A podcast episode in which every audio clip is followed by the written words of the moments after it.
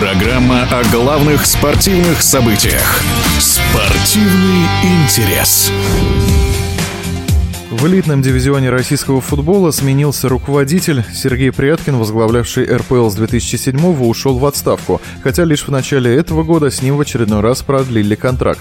За последние 14 лет в российском футболе поменялось многое. Это и переход на систему осень-весна, и изменение схемы лимита на легионеров, и отсутствие крупных успехов на европейской арене со времен победы «Зенита» в Кубке УЕФА в 2008 Оценить работу Сергея Пряткина на посту главы РПЛ мы попросили заслуженного тренера тренера, в том числе экс-наставника клубов премьер-лиги Рената Беллидинова. Оценку работы бывшего президента Российской премьер-лиги должны давать люди, которые назначали его на этот пост, ставили перед ним задачи, определяли цели. Важную оценку, объективную, могут дать клубы премьер-лиги. Я, конечно, имею определенное э, мнение. Могу сказать так, что не сидел этот орган, не сидела Российская премьер-лига, сложа руки без дела.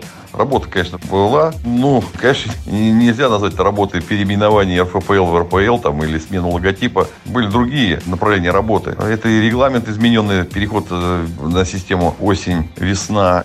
Было дробление по восьмеркам. Повторяю еще раз, для полноценной объективной оценки нужно спросить премьер-лигу, клубу премьер-лиги. Сейчас временно исполняющим обязанности президента РПЛ назначен председатель судейского комитета РФС Ашот Хачатурянц. Но не исключено, что именно с ним в итоге итоге и заключат контракт уже на постоянной основе. Выборы нового президента лиги назначены на конец ноября, и пока в списке кандидатов лишь одно имя, и это Ашот Хачатурянц. По мнению Рената Беллидинова, новый глава РПЛ, кем бы он ни оказался в итоге, должен отвечать нескольким ключевым критериям, в первую очередь быть независимым и не входить в систему какого-либо клуба. Вообще выборы кого-то из руководителей футбольных клубов на пост президента ну, спорная практика. Как-то было уже обсуждение подобного, тем более на год. Наверное, должен быть какой-то объединяющий человек, э, не принадлежащий какому-то клубу. Футбольный, конечно, человек. Год маловато, потому что за этот год э, можно ссылаться на анализ предыдущего года, а потом уже, зная, что